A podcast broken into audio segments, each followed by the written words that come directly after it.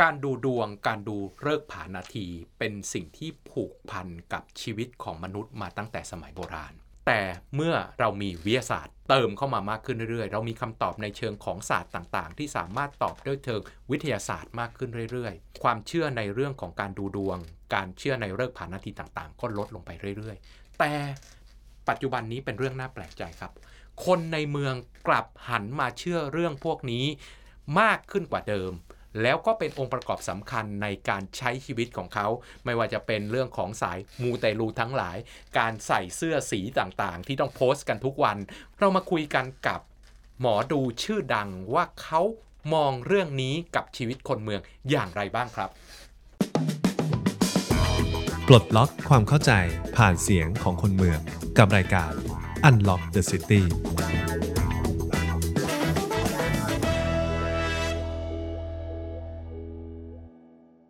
สวัสดีครับ ท่านผู้ชมและท่านผู้ฟังทุกท่าน ยินดีต้อนรับเข้าสู่รายการ Unlock the City รายการที่จะไปปลดล็อกปรากฏการณ์ต่างๆ ที่เกิดขึ้นกับวิถีชีวิตคนเมือง โดยลูกกุญแจที่มีความเชี่ยวชาญเฉพาะด้านในประเด็นนั้นๆ กับผมพนิษฐ์ผู้จินดา ภาควิชาการวางแผนภาคและเมือง คณะสถาปัตยกรรมศาสตร์ จุฬาลงกรณ์มหาวิทยาลัย วันนี้เรามาในหัวข้อว่า การดูดวงเนี่ยเป็น เรื่องงมงายหรือเรื่องที่จะช่วยชีวิตของคนเมืองให้มีความสะดวกสบายมากขึ้นกับหมอดูชื่อดังของเราครับ แม่หมอพิมฟ้า หมอดูเจ้าของเพจพิมฟ้ามาโปรด สวัสดีครับ คุณสพิวัสมดีฟ้าค่ะ สวัสดีอาจารย์แล้วก็ทุกคนที่ดูอยู่ด้วยนะคะ สวัสดีครับเป็นเกียรติกับรายการเป็นอย่างยิ่งครับ วันนี้เป็นเรื่องที่ผม ไม่มีความเชี่ยวชาญเลย ต้องต้องเริ่มต้นก่อนว่าผมเป็นคนที่ไม่เชื่อเรื่องนี้เลย แล้ววันนี้เป็นเรื่องที่ผมตื่นเต้นมากที่ได้มาคุยในมิติที่แตกต่างเนาะตอนต่างๆ ที่ทำมาเนี่ยยังเป็นเรื่องที่แบบเราคิดไปในทิศทางเดียวกัน แต่วันนี้เป็นเรื่องที่แตกต่างกันโดยสิ้นเชิง แต่ผมก็เจอกับตัวเองเนาะแม่ผมเนี่ยส่วนตัวเลยนะ แม่ผมจบคณะวิวิทยาศาสตร์นะครับ แต่ว่าแม่ผมเนี่ยเชื่อเรื่องเนี้ยแล้วผมก็เคยตั้งคำถามกับแม่ว่าแม่แม่เรียนวิทยาศาสตร์เพียวๆนะ ทำไมแม่ยังเชื่อเรื่องพวกนี้ แล้วแม่ผมก็ตอบที่เป็นสัจธรรม แล้วผมยังจำได้จนถึงทุกวันนี้ว่าแม่ตอบว่า เพราะมีหลาย ๆ เรื่องที่วิทยาศาสตร์ตอบแม่ไม่ได้ หรือให้คำตอบกับปรากฏการณ์ต่างๆ ไม่ได้ อันเนี้ยในมุมของคุณพิมฟ้า มันใช่ไหมกับณวันนี้ต่อให้เรามีวิทยาศาสตร์แค่ไหน มันก็ยังมีประเด็นที่วิทยาศาสตร์ตอบไม่ได้ แล้วดูดวงตอบได้จริงไหม คืออย่างนี้ค่ะ วิทยาศาสตร์อะมันเวลาตอบเนาะมันก็แบบเป็นเหตุเป็นผลในเรื่องราวในหัวข้อนั้นๆนะแต่พิมพ์คิดว่าชีวิตอะมันมีปัจจัยอื่น ๆ ค่อนข้างเยอะมาก โดยเฉพาะแบบพอเราใช้ชีวิตมาประมาณหนึ่งอะ เราจะรู้สึกว่าอันเนี้ยเราพยายามแล้วเราแบบ ทำถึงที่สุดแล้วอะแต่บางครั้งเราไม่ได้ในสิ่งที่แบบเราพยายามมา หรือว่าเรารู้ว่าจังหวะชีวิตนี้ทำไมอยู่ๆทำอะไรก็ไม่ขึ้นในปีเนี้ย มันจะต้องมีปีที่มันไม่ใช่ของเราอะค่ะ ทั้งปีอะมันมีอยู่อย่างเงี้ยค่ะ แล้วเราก็หาคำตอบไม่ได้ที่มันเป็นเหตุเป็นผลมากพอที่ว่าทำไมไม่ได้ทำไมถึงแบบขึ้นไปมันก็ต้องตกลงมาอยู่ดี หรือมันไม่ได้ดีขึ้นไปเลยอะในส่วนของดวงอะโหราศาสตร์ไพ่ยิปซีหรืออะไรก็ตามเนี่ย มันไม่ได้แบบเป็นอะไรที่มาทำให้คนสบายใจเป็นอย่างแบบ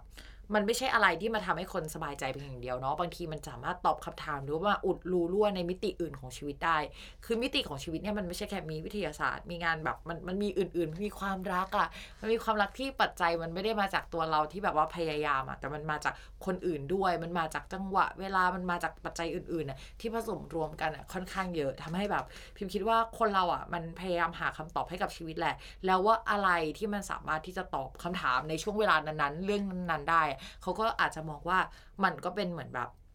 กุญแจอันนึงอะเนาะที่สามารถปลดล็อกใจเขาได้อะพิมว่าเป็นแบบนั้นมันมี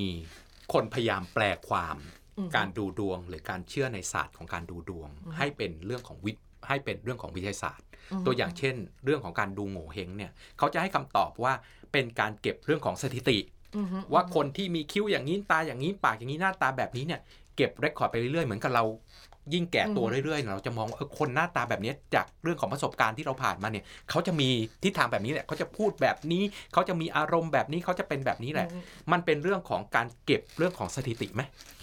คือถ้าพูดว่ามันเป็นเรื่องของการเก็บข้อมูลมาเรื่อยๆ แล้วก็มองว่าอะไรที่มันเหมือนเหมือนๆกันอะ มันมักจะเป็นอย่างเงี้ยมันก็เรียกว่าสถิติใช่ไหมอันนี้อืมอันนี้เนาะก็พิมพ์ว่ามันก็ยังคงเป็นสถิติ ไม่ใช่แค่โง่เฮงอย่างเดียวนะคะ ในทางดวงดาวอะตั้งแต่เริ่มต้นเลยอะเราไม่ได้เริ่มต้นมาด้วยการแบบว่ารู้เลยว่าเมื่อเห็นดาวดวงนี้ขึ้นบนขอบฟ้าปุ๊บจะแปลอย่างเงี้ยแต่เขาอะมาจากการที่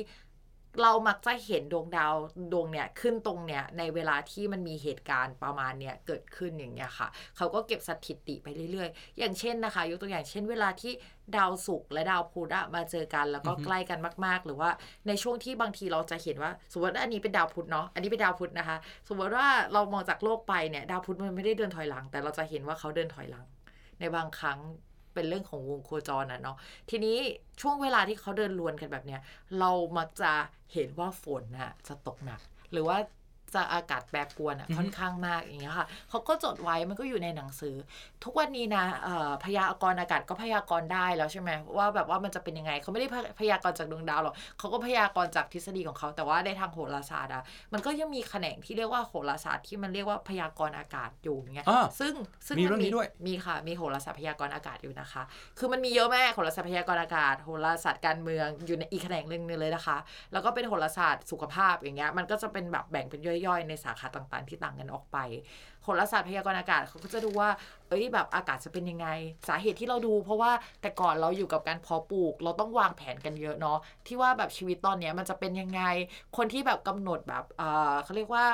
เขาเรียกคาล endar ค่ะ เขาก็ต้องแบบเหมือนเป็นเกี่ยวกับวัด หรืออะไรที่มันเกี่ยวกับทางเนี้ยทางศาสนาหรือความเชื่อ เพราะว่าคนก็จะมาถามว่าปีนี้พ่อปลูกได้ไหมเป็นยังไงอย่างเงี้ยค่ะโหราศาสตร์ก็จะเป็นตัวหนึ่งที่เป็นทูที่แบบเข้าถึงสิ่งนั้นๆอะไรประมาณนี้ พิงก็คิดว่ามันมันมาอุดรอยรั่วแล้วมันก็สามารถตอบคำถามได้บางคำถาม แต่ก่อนมันเป็นศาสตร์ที่เป็นสถิติที่เขาก็เก็บกันมา แต่ในเวลาเนี้ยเวลาพอเราพูดถึงสถิติอะคนก็จะมาหมิ่นเมย์ว่ามันเป็นสถิติจริงหรือเปล่าอือฮึมันเก็บมานานเท่าไหร่มันมีข้อมูลจริงหรือเปล่าว่าเก็บอะไรอย่างเงี้ยแต่พิมเคยไปพูดเรื่องเนี้ยกับเพื่อนที่พิมเป็นที่เป็นฝั่งวิทย์มากๆอะนะพิมบอกว่าเมื่อดาวอยู่ตรงเนี้ยมันมักจะเกิดแบบเนี้ยอือฮึเพื่อนบอกว่าสิ่งเนี้ยมันไม่ใช่เอ่อสาเหตุของการเกิดนะพิมพ์เขาเรียก correlation อะอือฮึมันไม่ใช่ causation พิมก็งงๆนะว่ามันมันคืออะไรแต่เขาบอกว่าเหมือนอาตัวอย่างเช่นฝนตกอะกบร้อง คือสาเหตุที่กบร้องอะไม่ได้มาจากฝนตก แต่เมื่อฝนตกอะกบมักจะร้องไปด้วยอย่างเงี้ยค่ะอ่าฮะประมาณเนี้ยเออพิมก็งงเหมือนกันแต่ว่าเขาบอกว่ามันคือสิ่งที่เรียกว่า correlation คืออะไรที่เกิดบนดวงดาวอะตอนที่ดาวมันเกิดดาวไม่ได้ทำให้เกิดเรื่องนี้ แต่ว่าพอดาวมันทำมุมกันอย่างเงี้ย เรื่องเนี้ยมักจะเกิดขึ้นไปพร้อมกันอะอืมประมาณนั้นมันเกิดสิ่งที่เรียกว่าสหสัมพันธ์ซึ่งกันและกันใช่เนาะใช่ใช่แต่ว่ามันมีอีก อันหนึ่งที่เมื่อสักครู่คุณพิมพ์พูดในช่วงต้นเลยอะอือฮึว่ามันเกิดจากการที่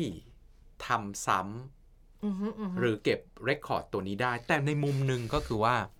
การที่คนเราไปเชื่อเรื่องของการดูดวงด้วยเนี่ย ก็เพราะว่าปัจจัยต่างๆ ในชีวิตของเราเนี่ย มันเกี่ยวพันกับสิ่งเป็นร้อยเป็นพันอย่างใช่ซึ่งพอมี factor มากขนาดเนี้ยมันไม่สามารถคาดเดาอะไรได้เนาะ เหมือนเราใช่จะทำอะไรสักอย่างเหมือนเรานัดคนคนหนึ่งเนี่ย factor ว่าเขาจะมาตรงเวลาไหมเนี่ยมีเป็นร้อยเป็นพันอย่างมาก ๆ เลยนะใช่ใช่ว่าเอ่อเขาตื่นกี่โมง เมื่อคืนเมื่อวานนี้เขาไปทำอะไรมา เขารถติดคนในครอบครัวเขาป่วยหรือเปล่า ตัวเขาเองสุขภาพดีไหมอือฮึใช่ไหมเอ่อคนอื่นๆทำให้รถติดหรือเปล่า เขาใช่หลงทางไหมอะไรนี่มันมีปัจจัยที่ใช่ซับซ้อนมากจนจนต่อให้มีซูเปอร์คอมพิวเตอร์อืมก็ไม่สามารถที่จะ รวบรวมเอาปัจจัยเนี้ยมาแปลเป็นใช่ตัววิทยาศาสตร์ได้ถูกไหมใช่ ถ้าพูดถึงแบบนี้นะพิมจะเล่าให้ฟังอ่าสักประมาณปีสองก่อนปี 2563อะค่ะ มีคนมาดูดวง แล้วดวงเขาดีมากเลยคือดวงเขาขายของดีมากค่ะ ขายออนไลน์เป็นแบบเครื่องเพชรหรืออะไรเงี้ยค่ะ แล้วพิมบอกเขาว่าเดี๋ยวหลังจากช่วงเวลานี้เป็นต้นไปอะดวงเขาจะไม่ดี ซึ่งมันห่างกันแค่ไม่กี่เดือนเองมันคือปลายปี 62 ที่กำลังจะขึ้นไปปี 63 พิมบอกว่าสักประมาณเดือนมีนาคมอะมันจะมีดาวสองดวงที่มาเจอกัน ซึ่งในยะตรงเนี้ยมันไม่ได้มาเจอกันบ่อยนะสองดวงเนี้ยมันแบบ 20 ปีมาเจอกันมุมลักษณะเนี้ยครั้งหนึ่งอะค่ะ ซึ่งมันค่อนข้างน่ากลัวพอสมควร อย่างตัวพิมพ์เององอะพิมพ์เห็นดาวดวงเนี้ยมาตั้งแต่หลายปีก่อนตั้งแต่แบบ3 4ปีก่อนที่ดาวดวงนี้จะเกิดอะพิมพ์ยังถึงขั้นแบบว่าเก็บเงินตุนเงินไว้ประมาณนึงเพื่อใช้ในช่วงเวลานั้น เพราะมันไปทำมุมในช่องการเงินของพิมพ์เนาะแต่คนนั้นเป็นอีกช่องหนึ่งพิมพ์บอกว่ามันไม่ดีอะมันจะมีการเปลี่ยนแปลงครั้งใหญ่ ไม่รู้ว่าอะไร แต่ไม่ดีแล้วเขาแบบเอ้ยมันไม่มีทางอะไรเงี้ยแล้วผ่านเวลามาเขาก็ลงทุนทำธุรกิจต่อไปเขาก็มองว่าเราเป็นหมอดูที่ไม่แม่นคนนึงอะไรเงี้ยค่ะพอไปถึงมีนาปุ๊บโควิด เนี่ยมันคือ outer factor ที่แบบว่าอือฮึเราพิมพ์ถามหน่อยเราจะไปเอาอะไรมา predict ว่ามันจะเกิดขึ้นอะว่าว่าสิ่งเนี้ยมันจะเกิดขึ้นซึ่งสิ่งที่เรา predict อะโอเคปลายปี 62 มันอาจจะมีกลิ่นแล้ว แต่พิมพ์อะที่เก็บเงินให้ตัวเองอะเพื่อไปใช้ในช่วงเวลานั้นนะมันเห็นว่ามีดาวดวงเนี้ยมาทำมุมกันอะเมื่อหลายปีก่อน เพราะว่ามันมีแอปที่สามารถคำนวณได้ ซึ่งเราก็จะเห็นมุมดาวเนี้ยตั้งแต่แบบหลายปีก่อนแล้วว่าเราเลยแบบเป็น ด้วยความที่เป็นคนราศีธนูราศีธนูจะเป็นคนไม่อยู่กับปัจจุบันเลยค่ะ จะอยู่กับอนาคต คนดูดวงปีหน้าพิมพ์ดูดวงไป 3 ปีแล้วอะคือเนี่ยคือธนูอะค่ะ แล้วพิมพ์เป็นคนแบบนี้ เพราะฉะนั้นมันก็จะแบบบอกลูกค้าไปว่ามันเป็นอย่างนี้นะเนี่ยมันเป็น outer factor พิมพ์ก็เลยรู้สึกว่าวิทยาศาสตร์อะมันไม่สามารถตอบพิมพ์ได้ว่าทุกทุกเท่าไหร่หรือว่าเดือนมีนาคมเนี้ยมันมาแน่จ้าแบบอะไรสักอย่าง พิมพ์อะอาจจะไม่รู้ว่ามันคือโรคระบาดนะ แต่ว่าถ้าคนที่เคยอ่านจดหมายเหตุ ในสมัยรัชกาลที่หนึ่งสองสามอย่างเงี้ยตอนสมัยที่มันมีโรคหาระบาดอะจะเห็นว่ามันมีคอมบิเนชันบางอย่าง ถ้าเคยไปอ่านเจอนะ ก็จะรู้แต่พิมพ์อะไม่ไม่เคยไปอ่านจนกระทั่งเกิดสถานการณ์เนี้ยพิมพ์เลยไปค้นอืมเออประมาณนั้น ทีนี้เอ่อหมอหมอดูเนี่ยมีหลายมีหลายเครื่องมือมากเนอะใช่ใช่มีหลายใช่เครื่องมืออะเครื่องมือที่ผมพอพอจะโดยโดยโดยคือโดยคือโดยส่วนตัวผมเองนะที่พอจะแบบ เออเออดูฟังขึ้นบ้าง อย่างเช่น การดูดวงดวงดาวเนะเพราะว่าในเรื่องของวิวิทยาศาสตร์เนี่ยมีเรื่องของสิ่งที่เรียกว่าแรงแรงดึงดูดระหว่างมวลอือฮึเนาะไอการเกิดน้ำขึ้นน้ำลงและอื่นๆเนี่ยอืมมันเกิดว่าตำแหน่งของดวงดาวที่มีแรงดึงดูดกันมาอยู่ตรงนี้ จึงมีปรากฏการณ์ทางตัวระบบธรรมชาติที่เอฟเฟกต์ต่อโลกอือฮึอือฮึตามมา หรือว่าการเกิดวันไหนอย่างเงี้ยอืมมันก็อาจจะมีแบบ ผลของแรงดึงดูดระหว่างมวลตามมาอืมแต่มันก็มีเครื่องมืออื่นๆเนาะอย่างเช่นดูไพ่เนี่ยโดยส่วนตัวอืมผมก็ เอ๊ะ มันยังไงนะ ดูไพ่หยิบอันหนึ่งขึ้นมาที่เขียนแบบนี้ มันมีผลยังไงเหรอมันอือฮึมันตอบในเชิงของวิวิทยาศาสตร์ยังไงเหรอหรือดูลายมืออะดูลายมือยังยังพอจะนึกออกว่าถ้าเขาเก็บเรื่องของ statistic เนาะว่ามือลายมือเป็นอย่างนี้แสดงว่าเป็นอย่างนี้อย่างนี้ในช่วงอายุนี้ มันมันต่างกันยังไงแล้วมันมีเหตุมีผลยังไงบ้างครับ กับเครื่องมือที่ต่างกัน ถ้าให้ยอมรับกันแบบจริง ๆ จัง ๆ เลยนะไพ่ยิปซีมันไม่มีเหตุมีผลค่ะ ทุกคนพี่พูดแบบนี้ตลอดไพ่ยิปซีมันไม่ได้มีเหตุมีผลขนาดนั้น แต่ว่ามันคืออย่างนี้ มันคือเป็นระบบสุ่มอะค่ะเหมือนเรามาเจอกันเนี่ยอ่าฮะมันก็สุ่มกันมาเจอกันนะคะอ่าฮะพูดกันตรงๆ มันไม่ได้แบบมาเจอกันง่ายๆเนาะต่อให้สมัยนี้มีโซเชียลมีเดียแต่ว่าการมาเจอกันของเราเนี่ยมีนัยยะสำคัญใช่ไหมคะเอ่อสิ่งนี้เหมือนกันค่ะ หยิบขึ้นมาหนึ่งใบเนี่ยณเวลาเนี้ยขนาดเนี้ยหยิบขึ้นมาหนึ่งใบกับคำถามเนี้ยมันมีนัยยะสำคัญแล้วว่ามันจะเล่าอะไรกับเราไพ่มันมีตั้ง 78 ใบนะคะ สมมติเราหยิบไพ่มา3ใบอะคอมบิเนชันของการแบบความเขาเรียกว่า sample space ปะความน่าจะเป็นของสิ่งไอ้สามใบเนี้ยจาก 78 ใบอะที่ขึ้นมามันมีความน่าจะเป็นน้อยมากที่มันจะเป็นอันเนี้ยมันมีแบบว่าโอกาสที่มันจะเจอแบบอื่นอะมันก็มีอย่างเงี้ยค่ะแล้วมันมีนัยยะสำคัญณเวลาเนี้ยแล้วก็อ่านมัน แค่นั้นเลยไพ่ยิปซีมันเป็นแบบนั้น มันเล่าเรื่องแบบนั้น เพราะฉะนั้นจะให้พิมพ์มาพูดว่ามันเป็นเหตุเป็นผลในพิมพ์มีพูดจริงๆในฐานะบอดูไพ่ยิปซีเลยนะพิมก็หาเหตุผลที่มันเป็นวิทยาศาสตร์ ให้ขนาดนั้นไม่ได้เว้นแค่บอกว่าเออมันมีความน่าจะเป็นอื่น ๆทำไมเป็นอันนี้ล่ะ มันต้องมีนัยยะสำคัญสิ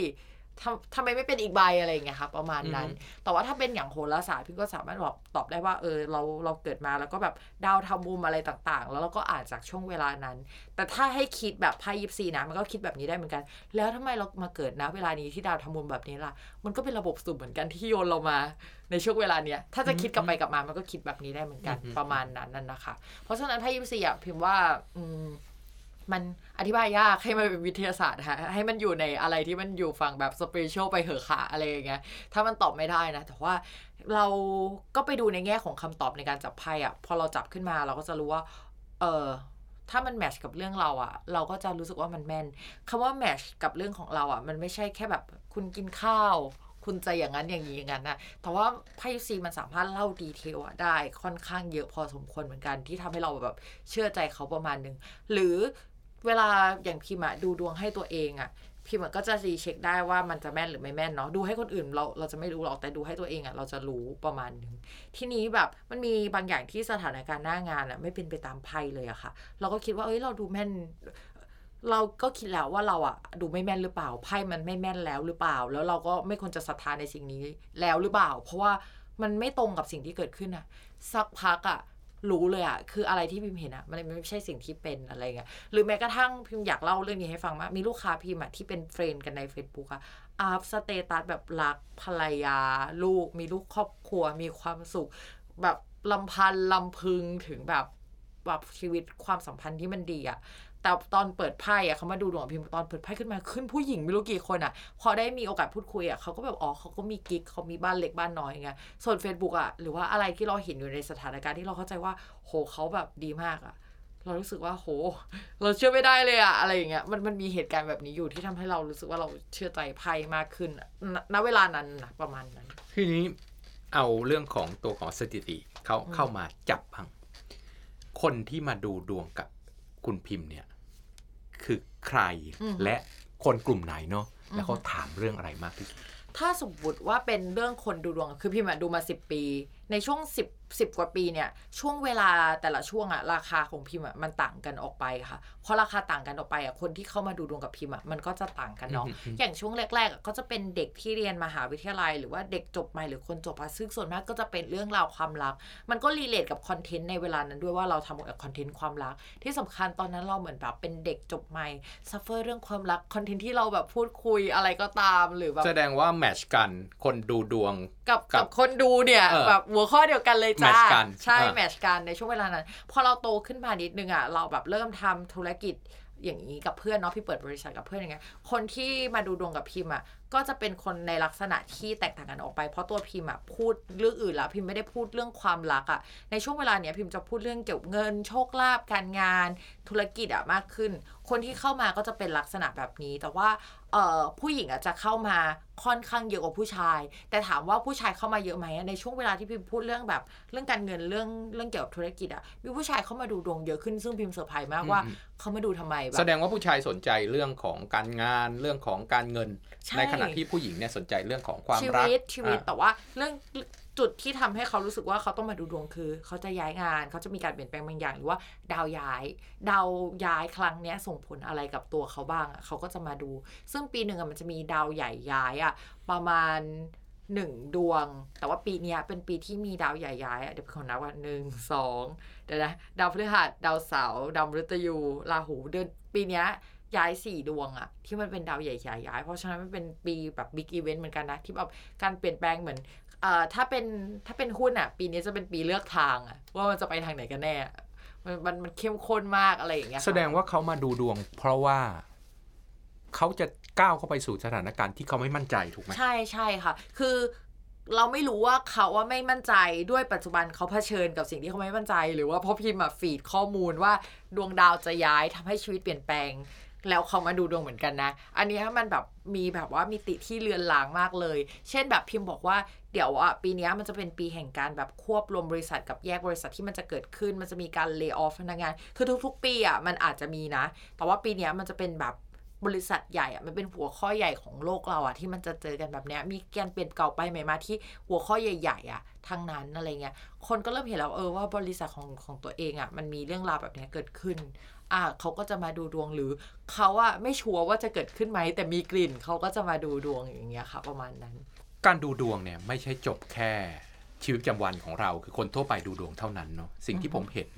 นะแล้วก็โดยส่วนตัวเนี่ยผมก็ค่อนข้างจะขัดใจเนาะโดยในในฐานะคนไทยผมที่ไม่เชื่อเรื่องดวงเนี่ยว่าการทำอะไรใหญ่ ๆ เกี่ยวกับประเทศชาติเนี่ยอือฮึก็ยังต้องดูดวง ตัวอย่างเช่นเนาะตัวอย่างเช่น เกิดภัยพิบัติอะไรต่างๆ ขึ้นมา นายกสวดมนต์หรือว่าเอ่อตัวท่านรัฐมนตรี ที่เป็นรับผิดชอบตัวกระทรวงวิวิทยาศาสตร์วิทยาศาสตร์ทั้งหลายเนี่ยอือฮึวันที่รับตำแหน่งเนี่ยต้องบวงสรวงก่อน ทั้งที่ดูแลกระทรวงวิทยาศาสตร์วิทยาศาสตร์เนี่ยอือฮึอือฮึเออทำไมมันถึงมีเหตุอย่างนี้เกิดขึ้นได้อือฮึถ้าในแง่แบบเอ่อในความคิดพิมพ์อะเนาะพิมพ์ว่านอกจากที่เรามองว่ายุคนี้เป็นยุคสมัยใหม่ แต่ว่าเราอย่าลืมว่าแบบว่า นายกรัฐมนตรีทั้งหลายเนี่ยก็จะมีอายุอานามเนาะถ้าพูดว่าเขาอาจจะแบบว่าไม่ได้แมชกับแบบไลฟ์สไตล์ปัจจุบันที่เราเห็นว่าเป็นวัยรุ่นอะคือเขาก็ยังมีไลฟ์สไตล์หรือว่ามีมิติชีวิตของเขาอยู่ซึ่งเขาโตกับอะไรแบบนี้มาพิมคิดว่าไม่แปลกที่เขาจะบอกว่าโอเค รู้สึกว่าเลิกงามยามดีอะมันต้องมาก่อนอย่างเงี้ยค่ะ มันเหมือนทำกันเป็นธรรมเนียมกันไปแล้วว่ามันเป็นแบบนั้น ประกอบกับ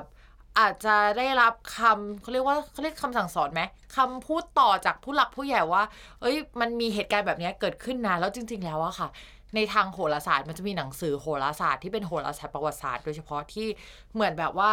เหมือนบันทึกไว้เลยว่ามันเกิดอะไรขึ้นในช่วงเวลาไหนบ้างแล้วดาวเดินแบบไหนอะเช่น รัฐประหารหน้าตาดาวเป็นแบบนี้นะ เลิกที่ใช้เนี่ยวางมาแล้ว เพราะมันเป็นแบบเพชฌฆาตเลิกโจโลเลิกมันเลือกมาแล้วอะไรอย่างเงี้ยค่ะเนี่ยกระทำการไม่สำเร็จ เพราะว่าเลือกเลิกแบบนี้มา มันมีหนังสือแบบนี้เลยที่เป็นเล่มเลย แล้วก็เล่าให้ฟังทั้งหมดเลยว่ามันเกิดอะไรขึ้นในช่วงเวลาไหนของประเทศไทยที่เป็นเหมือนประวัติศาสตร์การการเมืองอะค่ะ มันมีอยู่เพราะฉะนั้นพิมคิดว่าไม่แปลกเลยที่แบบเขาจะได้รับการแบบปรึกแบบมีที่ปรึกษาพูดคุยกันมา ก็แบบเอาเลิกเอาใชัยหน่อย แต่อีกอันหนึ่งที่พิมมองว่ามันมีความเป็นไปได้เหมือนกันนะคะ ก็คือ บางคนอะที่แบบไม่ได้เชื่อเองอะแต่มาบวงสรวงอะมันก็มี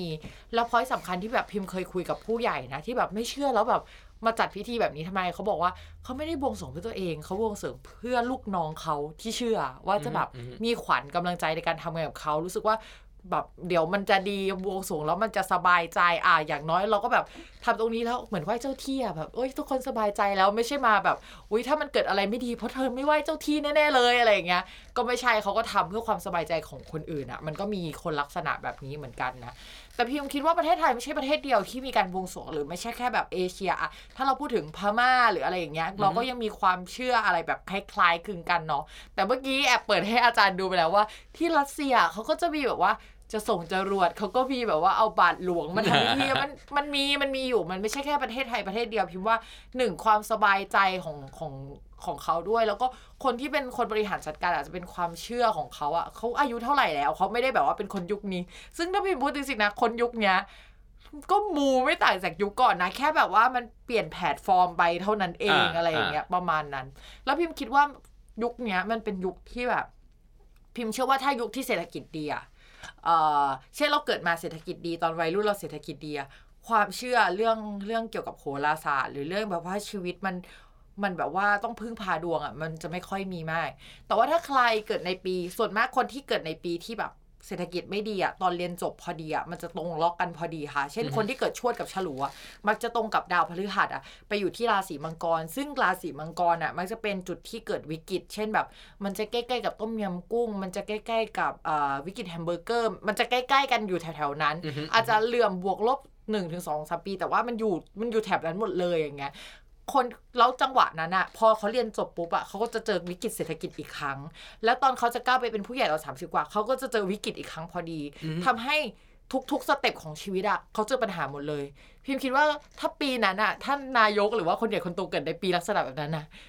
ความเชื่อของยุคสมัยอะที่คนเกิดในเจนนั้นอะจะมาโดยปริยายว่าแบบเอาซะหน่อยเพื่อความสบายใจ เพราะว่าทุกครั้งที่มันจะแบบก้าวเปลี่ยนผ่านอะมันติดขัดมันเปลี่ยนแปลงตลอดอะไรอย่างเงี้ย ประมาณนั้น แต่พิมพ์พิมพ์เชื่อไหมว่าความเชื่อของยุคสมัยมันเด็กเจนนี้นิสัยยังไงอะไรอย่างเงี้ยมันมาจากดาวพวกเนี้ยที่เป็นดาวประจำปีที่จะบอกนิสัยของเรื่องราวนั้นๆประมาณนั้นทีนี้พอมาดูนะเอายุคก่อนเนาะถามว่าไปดูดวงที่ไหน ก็อืมไปดูดวงที่ไปดูดวงที่สนามหลวงหรือที่หลังวัดโพธิ์อ่าแถวๆนั้น ก็ แสดงว่านะแม้แต่เปลี่ยนมาในยุคนี้แล้วก็ตามทีที่เอ่อสถานที่มาอาจจะไม่ได้ผูกติดกับตัวสถานที่แล้วมีอืมออนไลน์มีต่างๆ แต่ว่ามันก็ยังมีภาพชัดเจนว่าคนที่เป็นหมอดูอะคือผู้ทรงศีลหรือผู้ถือศีลอือฮึหนุ่มขาวห่มขาวบ้าง เป็นพระเป็นผู้ทรงศีลในศาสนาต่างๆบ้างทำไมอะ พิมอะมองว่าสมัยเนี้ยความทรงศีลอะมันหายไปละอย่างพิมพ์เนี่ยเป็นคนหนึ่งที่ภาพลักษณ์ดูไม่ไม่เป็นหมอดูเลยอะไม่มันไม่มีความเป็นหมอดูสักเท่าไหร่ ซึ่งพิมพ์อะตั้งใจนะเพราะพิมรู้สึกว่าพิมอยากทำให้มันเป็นอาชีพหนึ่งเนาะแต่ว่าถ้าเป็นแต่ก่อนอะคนที่ เออเป็นมาเป็นหมอดูได้อะค่ะ ที่เขาต้องแบบให้รักษาศีลหรือมีจรรยาบรรณอะเพราะมันสามารถชี้ได้อะว่าจะเอาแบบนี้ไม่เอาแบบเนี้ยและถ้าสมมตินะว่าพิมพ์เป็นหมอดูที่พิมพ์ไม่ได้รักษาศีลหรือแบบคนให้ความแบบไวเนื้อเชื่อใจอะ่ะพิมพ์ก็จะสามารถแบบให้คำแนะนำที่มันอาจจะ ผิดเพื่อให้ผลประโยชน์กับอีกฝั่งก็ได้นึกออกไหมคะ เพราะฉะนั้นนะความแบบเป็นผู้ทรงศีลหรือว่าอะไรอย่างเงี้ยก็อาจจะสร้างความไวเนื้อเชื่อใจอะ่ะให้กับคนที่มาดูระดับหนึ่งเพราะอย่าลืมว่าคนที่มีสิทธิ์ดูดวงได้ แต่ก่อนอาจจะต้องเป็นเจ้านายเท่านั้น ไม่ใช่คนธรรมดานะคะ ที่สามารถดูดวงได้สาเหตุมาจากคนที่จะสามารถดูโหราศาสตร์ได้ อันนี้เราพูดถึงโหราศาสตร์เนาะจะต้องมีองค์ความรู้อื่น ๆ ที่ไม่ใช่แค่มานั่งดูอะอย่างพิมพ์อะถ้าไปเกิดยุคก่อนนะพิมพ์ก็ดูดวงไม่ได้หรอกเพราะว่ามันต้องใช้คำนวณ ซึ่งพิมพ์เนี่ยไม่ได้เลยค่ะคำนวณำนวณแต่ว่ามันต้องใช้คณิตศาสตร์ต้องใช้คำคำนวณดวงดาว เวลาเกิดอะไรเงี้ยออกมาถึงจะตั้งกระดานได้อะไรประมาณเนี้ยเออพิมพ์แล้วพี่ก็คิดว่าสาเหตุที่เหมือนคนดูดวงหรือหมอดูไปนั่งกันตรงนั้นน่ะมาจากการที่เออ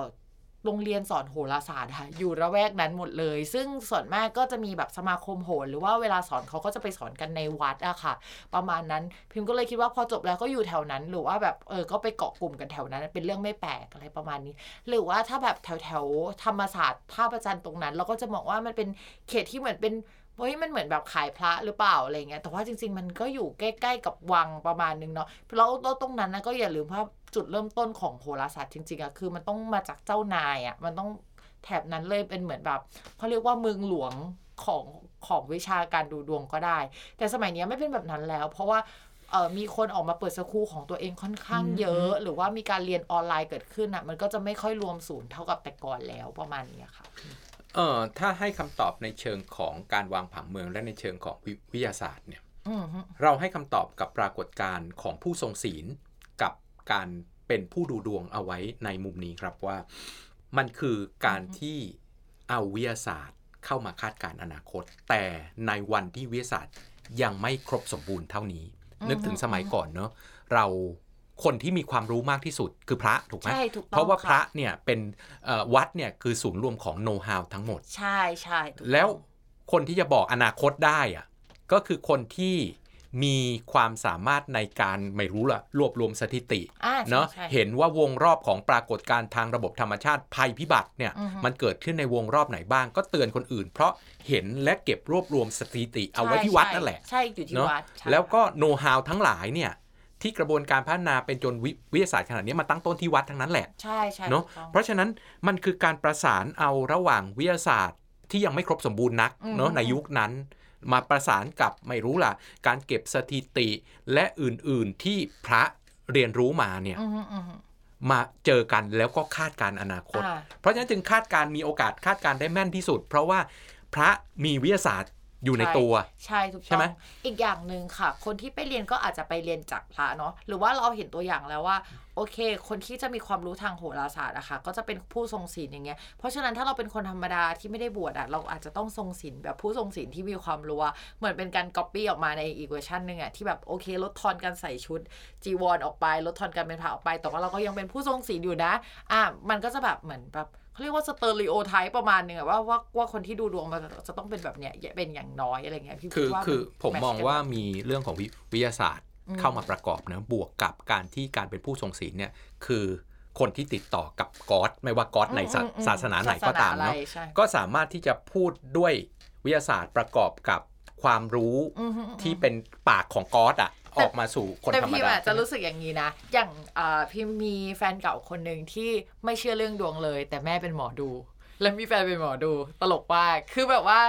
เขาก็แบบอะไรวะเนี่ยทำไมแม่ก็เป็นหมอดูแฟนก็แฟนเก่าแฟนก็คือตัวหนูอะนะ ในเวลานั้นก็เป็นหมอดูอย่างเงี้ยค่ะเขาว่าบอกหนูว่า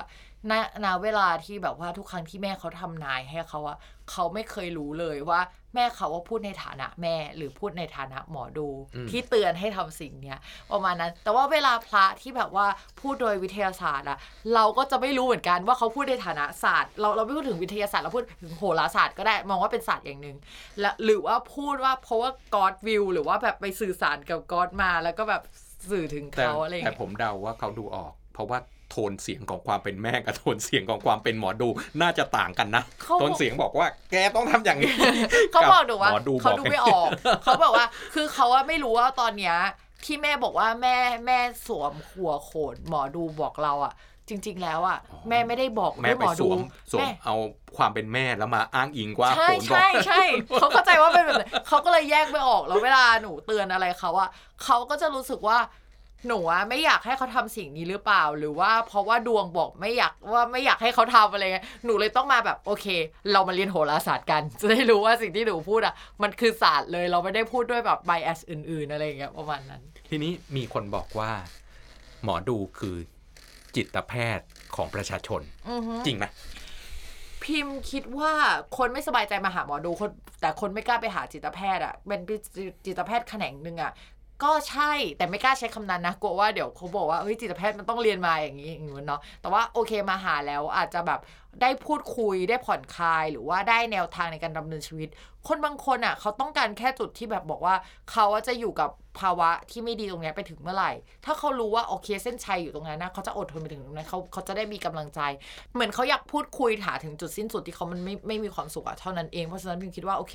มาแล้วก็อาจจะแบบผ่อนคลายกลับไปมีความสุข แต่ว่าเราก็จ่ายยาไม่ได้เนาะหรือว่าแบบทำอะไรที่มันแบบว่ามากกว่านั้นอะไม่ได้อย่างเงี้ยแล้วอีกอย่างหนึ่งที่พิมพูดว่าแบบคนอะมาหาหมอดูมากกว่าไปหาจิตแพทย์อะมันมีหลายปัจจัยด้วยนะคะ ปัจจัยหนึ่งก็คือค่าดูดวงอะค่ะ เริ่มต้นถ้าสมมติว่าไม่ได้มาดูกับแบบหมอดูที่เป็นชื่อดังหน่อยอะค่าดูดวงมันไม่ได้แพงมาก ในขณะที่ถ้าไปหาจิตแพทย์ พบยาแล้วก็อยากจะหาเลยไม่สบายใจจะเอาตอนเนี้ยค่ะ มันแบบต้องไปหาเอกชน ซึ่งราคามันก็จะแพงมากราคามันดิฟไปที่แบบว่าหลายพันอะถ้าสั่งยาด้วยอาจจะแบบ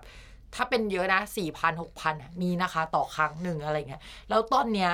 เอ่อถ้าไปดูคิวตารางของจิตแพทย์อะลูกค้าหนูที่คุยกับหนูบอกว่าตารางอะคือกว่าจะเข้าพบอะหกเดือนนะกว่าจะได้ไปหาครั้งแรกอะแต่หมอดูอะก็คือมีให้เลือกในตลาดเลยเลือกเอาเลย จะดูตอนเนี้ยตอนนี้มีแอปพลิเคชันที่แบบมองหาหมอดูที่กำลังออนไลน์อยู่อะคนนี้จิ้มเข้าไปพูดคุยได้เลย มันมีนะคะ แสดงว่าถ้าเราสามารถ access จิตแพทย์ได้ดี หมอดูก็จะมีมี มีงานทำลดลดลงไหมพิมพ์คิดว่าฟังก์ชันมันคนละแบบกัน ก็อาจจะมีส่วนหนึ่งอะที่แบบไม่ได้ต้องการที่จะแบบให้เราพีดิกอนาคต แต่ต้องการที่จะหาคนรับฟังอะก็อาจจะแบบตัดสินใจไปหาจิตแพทย์เลยก็ได้ เพราะว่าเออมันอาจจะแบบว่าดีกว่ามันมีหลักการมันจ่ายยาได้มันแบบว่ามองเห็นอะไรในรูปแบบที่มันเป็นวิทยาศาสตร์ที่แบบ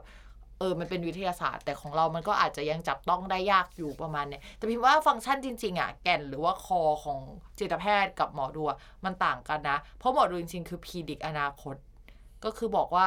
ช่วงเนี้ยจะเป็นยังไง ช่วงนี้จะเป็นยังไง เรารับฟังเขาเราเปิดไพ่อะแล้วเราก็ให้คำตอบเขาว่าเขาจะดีขึ้นได้ในช่วงเนี้ย คือเขาสบายใจปลดล็อกพอเราบอกว่าเขาจะดีขึ้นได้ในช่วงเนี้ย แต่จิตแพทย์คือคนที่แบบพยายามดูว่าตอนนี้เขาเป็นยังไงรู้สึกยังไงทำยังไงให้รู้สึกดีขึ้นมัน process หรืออะไรอย่างเงี้ยมันหรือการไปถึงเป้าหมาย ให้เขามีความสุขก็จริงแต่ว่ามันต่างกันอะอืมทีนี้เป็นคำถามสำคัญว่าการคาดการณ์อนาคตเนี่ยอือฮึซูเปอร์คอมพิวเตอร์ยังทายผลฟุตบอลโลกผิดเนาะ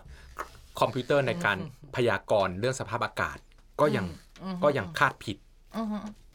เคยดูดวงผิดไหมและเพราะอะไร เคย คือมีแบบผิดแบบไม่น่าให้อภัยก็มีนะ แบบที่ว่า ตกหล่นไปกับผิดแบบด้วยยุคสมัยอะค่ะ แล้วก็อะไรใหม่ ๆ มันเกิดขึ้นอย่างเงี้ย เวลาผิดอะบางทีอะแบบ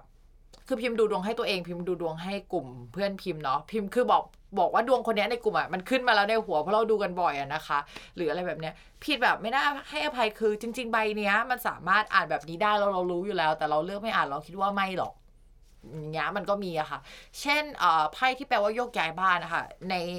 ในบางครั้งมันสามารถแปลว่าเลิกกับแฟนได้ หรือแปลว่าอุบัติเหตุแสดงไว่ามันขึ้นกับการตีความของใช่ใช่คนเป็นคนเป็นหมอดูเลยใช่ไหมใช่ใช่ค่ะ ใช่มันขึ้นอยู่กับการตีความกับการเลือกอ่านใช่ไหมคะดูองค์ประกอบอื่นๆ แต่บางทีองค์ประกอบมันหมิ่นเหมมากแล้วเราดูแล้ว อื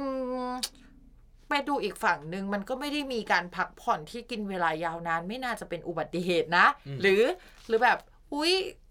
ช่วงเวลาในการเสียใจมันไม่ได้มีอะแต่มีมีมีไพ่แบบว่ามีคนเดินออกจากเราไปบอกไม่ใช่อกหักหรอกคงมีคนลาออก อะไรอย่างเงี้ยเราก็เราก็แบบคือเราต้องแบบว่าเหมือนประมาณการดูอะว่าแบบฝั่งนี้เป็นไงฝั่งนี้เป็นยังไง แล้วก็แบบว่าเหมือนมาเรียบเรียงถ้อยคำประโยคใหม่อะคือเขาจะให้มาเป็น keyword keyword keyword แล้วก็แบบมันขึ้นแล้วก็เป็นเรื่องราวแล้วเราก็จะเอามาเรียบเรียบเรียงประโยคเองอะแสดแล้วงเราว่าจะคุเลืณอกอันคุณไหนกแสดงว่าคุณคุณก็ต้องอ่านชีวิตเขาด้วยเนอะเพื่อจะตีความไปในใช่มิใช่ติไหนตอนถูกไหมตอนใช่ใช่ตอนตอนที่อ่านอะคือไม่ใช่เราอ่านไพ่เราแปลเลย เราจะเออแบบ โอเค มันมีอันนี้แต่มันไม่มีอันนี้ว่ะโอ้ว่างั้นไม่น่าจะใช่ อุ้ยมีดวงได้งานใหม่ แต่ว่ายังไม่มีย้ายตึกงั้นน่าจะเป็นของที่ทำแสงานดงว่าเดิมคุณแสดงว่าคุณคุณต้องรู้ background เขาอยู่ในระดับหนึ่งถึงจะถึงจะ ถ้าถึงจะคาดการณ์ออกมาได้ถูกถ้าไหมสมมตถ้าสมมติว่าพูดคุยกันมาระดับหนึ่งถ้ารู้ background เขาในการพูดคุยนะอืมจะดูง่ายมากอืมจะดูง่ายขึ้นถ้าเขาไม่ keep อะไรเลยอืมแต่ว่าถ้าเขา keep ทุกอย่างอะมันจะดูยากมากเลยค่ะอืมแต่ว่าก็พูดได้ก็ก็ดูดวงได้แต่ได้ระดับหนึ่งแต่การที่จะแบบเล่า detail ที่แบบมานั่งคิดเป็น process แบบเนี้ยโอเคเขาทำงานประจำหรือว่างานส่วนตัวอย่างเงี้ยจริง ๆ มันก็ขึ้นอยู่แล้ว แต่ว่าถ้าสมมติเขาทำงานส่วนตัวไพ่ที่ขึ้นว่าทำงานส่วนตัวหมายถึงทำกับที่บ้านที่เป็นกรุงศรีนะกับไพ่ของคนที่ทำงานโรงเรียนอะแบบเป็นครูในโรงเรียนอะ มันจะขึ้นเหมือนกันอืมเราก็ต้องถามว่าทำอันนี้หรืออันนี้หรือเปล่าคะเพราะตัดอีกอันหนึงออกไปอะไรอย่างเงี้ยมันต้องค่อยๆ ตัด choice แล้วเริ่มอ่านอย่างเงี้ยอันนี้คือ process ของไพ่ยิปซีที่มันจะยากหน่อย แต่คนก็จะบอกว่าไพ่ยิปซีมันไม่ใช่ศาสตร์อะไรเลยแต่พิมพ์บอกเลยว่าไพ่ยิปซีอะมันคือการเล่าเรื่อง เพราะฉะนั้นคุณจะต้องมีแบบเหมือนไพ่หนึ่งหน้าเนี่ยจะต้องมีสตอรี่แบบการงานการเงินความรักอะเป็นมิติแต่ละมิติอะแบบต่างกันอะอยู่ในหัวแล้วแล้วก็แบบ ค่อยๆ มาแกะดูว่ามันเป็นเรื่องไหนไพ่สีมันยากตรงนี้ มันจะมีอันนึงด้วยค่ะไพ่สิบเหรียญนะคะ เดี๋ยวเดี๋ยว Google ก็เจออะขึ้นให้ไพ่สิบเหรียญนะคะไพ่สิบเหรียญเนี่ยเราก็จะเห็นว่าเงินเยอะเพราะฉะนั้นถ้าเป็นการเงินมันควรจะเป็นดวงดีถูกไหมแต่ว่าจริง ๆ แล้วถ้าเราไปค้นในความหมายของไพ่ชุดนี้เขาวาดมาจากโหราศาสตร์ คือการตีความโหราศาสตร์อีกทีนึง ซึ่งโหราศาสตร์ไพ่ใบนี้มันคือดาวพฤหัสที่แปลว่าขยายอะไปอยู่ในตำแหน่งตำแหน่งหนึ่งซึ่งแปลว่ากระจาย พอไพ่ใบเนี้ยมาขึ้นในโลกบางโลกอะมันแปลว่าลามไปทั่วตัวพี่มีเพื่อนสนิทที่ขึ้นไพ่สิบเหรียญอะอยู่แล้วเพื่อนสนิทพิมพ์เสียชีวิตในเดือนนั้น เพื่อนพิมพ์เป็นมะเร็งต่อมน้ำเหลืองอย่างเงี้ยค่ะ ซึ่งก่อนหน้าเนี้ยไม่ได้เป็นนะในก่อนปีนั้นไม่ได้เป็นเลยคลีน แล้วมาเจอกลางปี แล้วก็ตายสิ้นปี แล้วตอนที่เราดูดวงกันอะแบบ มันก็แบบขึ้นแต่ว่ามันยังไม่ได้เป็นนะคะมันอ่าเออ มัมันนก็ตีความไปทิศหนึ่ง พี่ก็ตีความว่าเขาจะซื้อบ้าน โอเค โอเค แล้วแบบซื้อบ้านกับตายเนี่ยเป็นคนละเรื่องเลยนะคะอ่าอะไรอย่างเงี้ยประมาณนั้นอืมมันก็มันก็เป็นประมาณนั้นที่ที่แบบเออบางทีถ้าพิมพ์อะแบบฉุกคิดนิดนึง ซึ่งเอาจริงๆฉุกคิดมันก็ยากเนาะเรื่องมะเร็งพิมพ์พูดจริงๆว่ามันยาก หรือแม้กระทั่งการตีความเรื่องการเสียชีวิตอะคือปกติหมอดูจะไม่ดูเรื่องการเสียชีวิตกันเนาะแต่ว่าไพ่ของคนที่เสียชีวิตเท่าที่พิมพ์เคยเจอมา เหมือนกับคนย้ายบ้านเลยค่ะอือฮึอืม สำหรับพิมพ์มันเลยยากมากเลยอะแบบ โห ถ้ามาแนวนี้นี่ยากเลยนะ อะไรอย่างเงี้ยค่ะ ก็ต้องเหมือนถามลูกค้าก่อนว่า คนเนี้ยตอนเนี้ยอยู่ในอาการแบบหนึ่งสองสามสี่ไหม ถ้าอยู่ถ้าใช่อะ ใบเนี้ยจะไม่ได้แปลว่าหายนะ แปลว่าเขาเสียแต่แบบไปแบบ feel แบบสบายเหมือนย้ายบ้านแล้วอะอย่างเงี้ย คือมันต้องใช้ information ระดับหนึ่งเหมือนกันเพื่อที่จะแบบตีความอะไรประมาณนี้ไพ่ยิปซีอะจริงๆเหมือนง่ายแต่ยากอืมคำถามสุดท้ายว่า จะบอกคนที่ไม่เชื่อ แล้วก็บอกว่าศาสตร์แห่งการดูดวงเป็นเรื่องงมงาย อยากจะบอกเขาว่าไงบ้างจริงๆไม่เคยคิดที่ว่าจะแบบว่าคุณจะต้องมาเชื่อเลย แต่รู้สึกว่าอย่างนี้ออยากจะแบบพูดคุยแล้วก็อธิบายให้ฟังว่ามันไม่ใช่มิจฉาชีพมันคือ อาจจะมองว่างมงายก็ได้นะ แต่ไม่ใช่มิจฉาชีพมันคนละเรื่องนะงมงายคือเราเราเรามี information บางอย่างแล้วเราสนใจสิ่งนี้แล้วเราเชื่อสิ่งนี้เนาะแต่ว่ามิจฉาชีพคือคนที่ไม่ได้เชื่อ แต่ว่าแบบ หลอกลวงคนอื่นอะไรอย่างเงี้ย แต่ว่าถ้าแบบมานั่งพูดคุยโดยเฉพาะถ้าสมมติว่าได้มาแคร็กในเรื่องของโหราศาสตร์แล้วพิมคิดว่าคนที่ไม่เคยเปิดใจอะ่ะ เราได้มาเรียนมันด้วยพื้นฐานของมันอะ่ะพิมว่ามีโอกาสที่จะเปิดใจอะ่ะค่อนข้างสูง เพราะว่าเขาอะจะสามารถเก็บได้เลยว่ามันเกิดเรื่องนี้จริงหรือเปล่าจากดวงของเขาเอง เช่นมันมีสิ่งที่แบบไม่น่าจะเกิดขึ้นอย่างเงี้ย แต่ดาวย้ายค่ะมันจะบอกเลยว่ามันจะเกิดระหว่างวันที่เท่านี้ถึงวันที่เท่านี้ บวกลบไม่เกินเท่านี้